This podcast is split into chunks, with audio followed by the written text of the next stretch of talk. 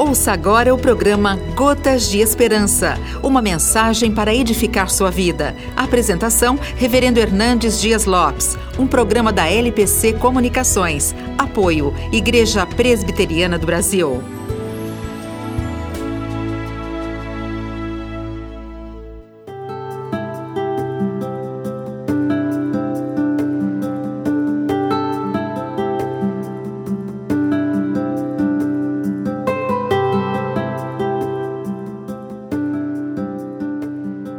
Não existe acaso nem coincidência.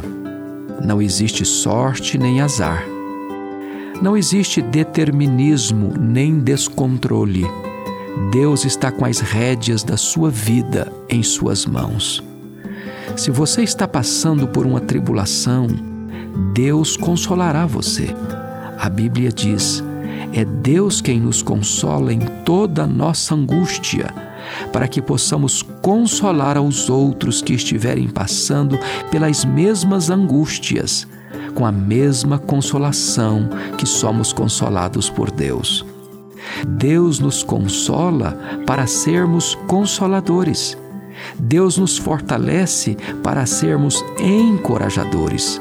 As nossas provações não são casuais, mas propositais. Deus nos dá experiências para sermos úteis em Suas mãos no ministério de consolo dos aflitos. As consolações que vêm de Deus a nós fluem através de nós a outras pessoas.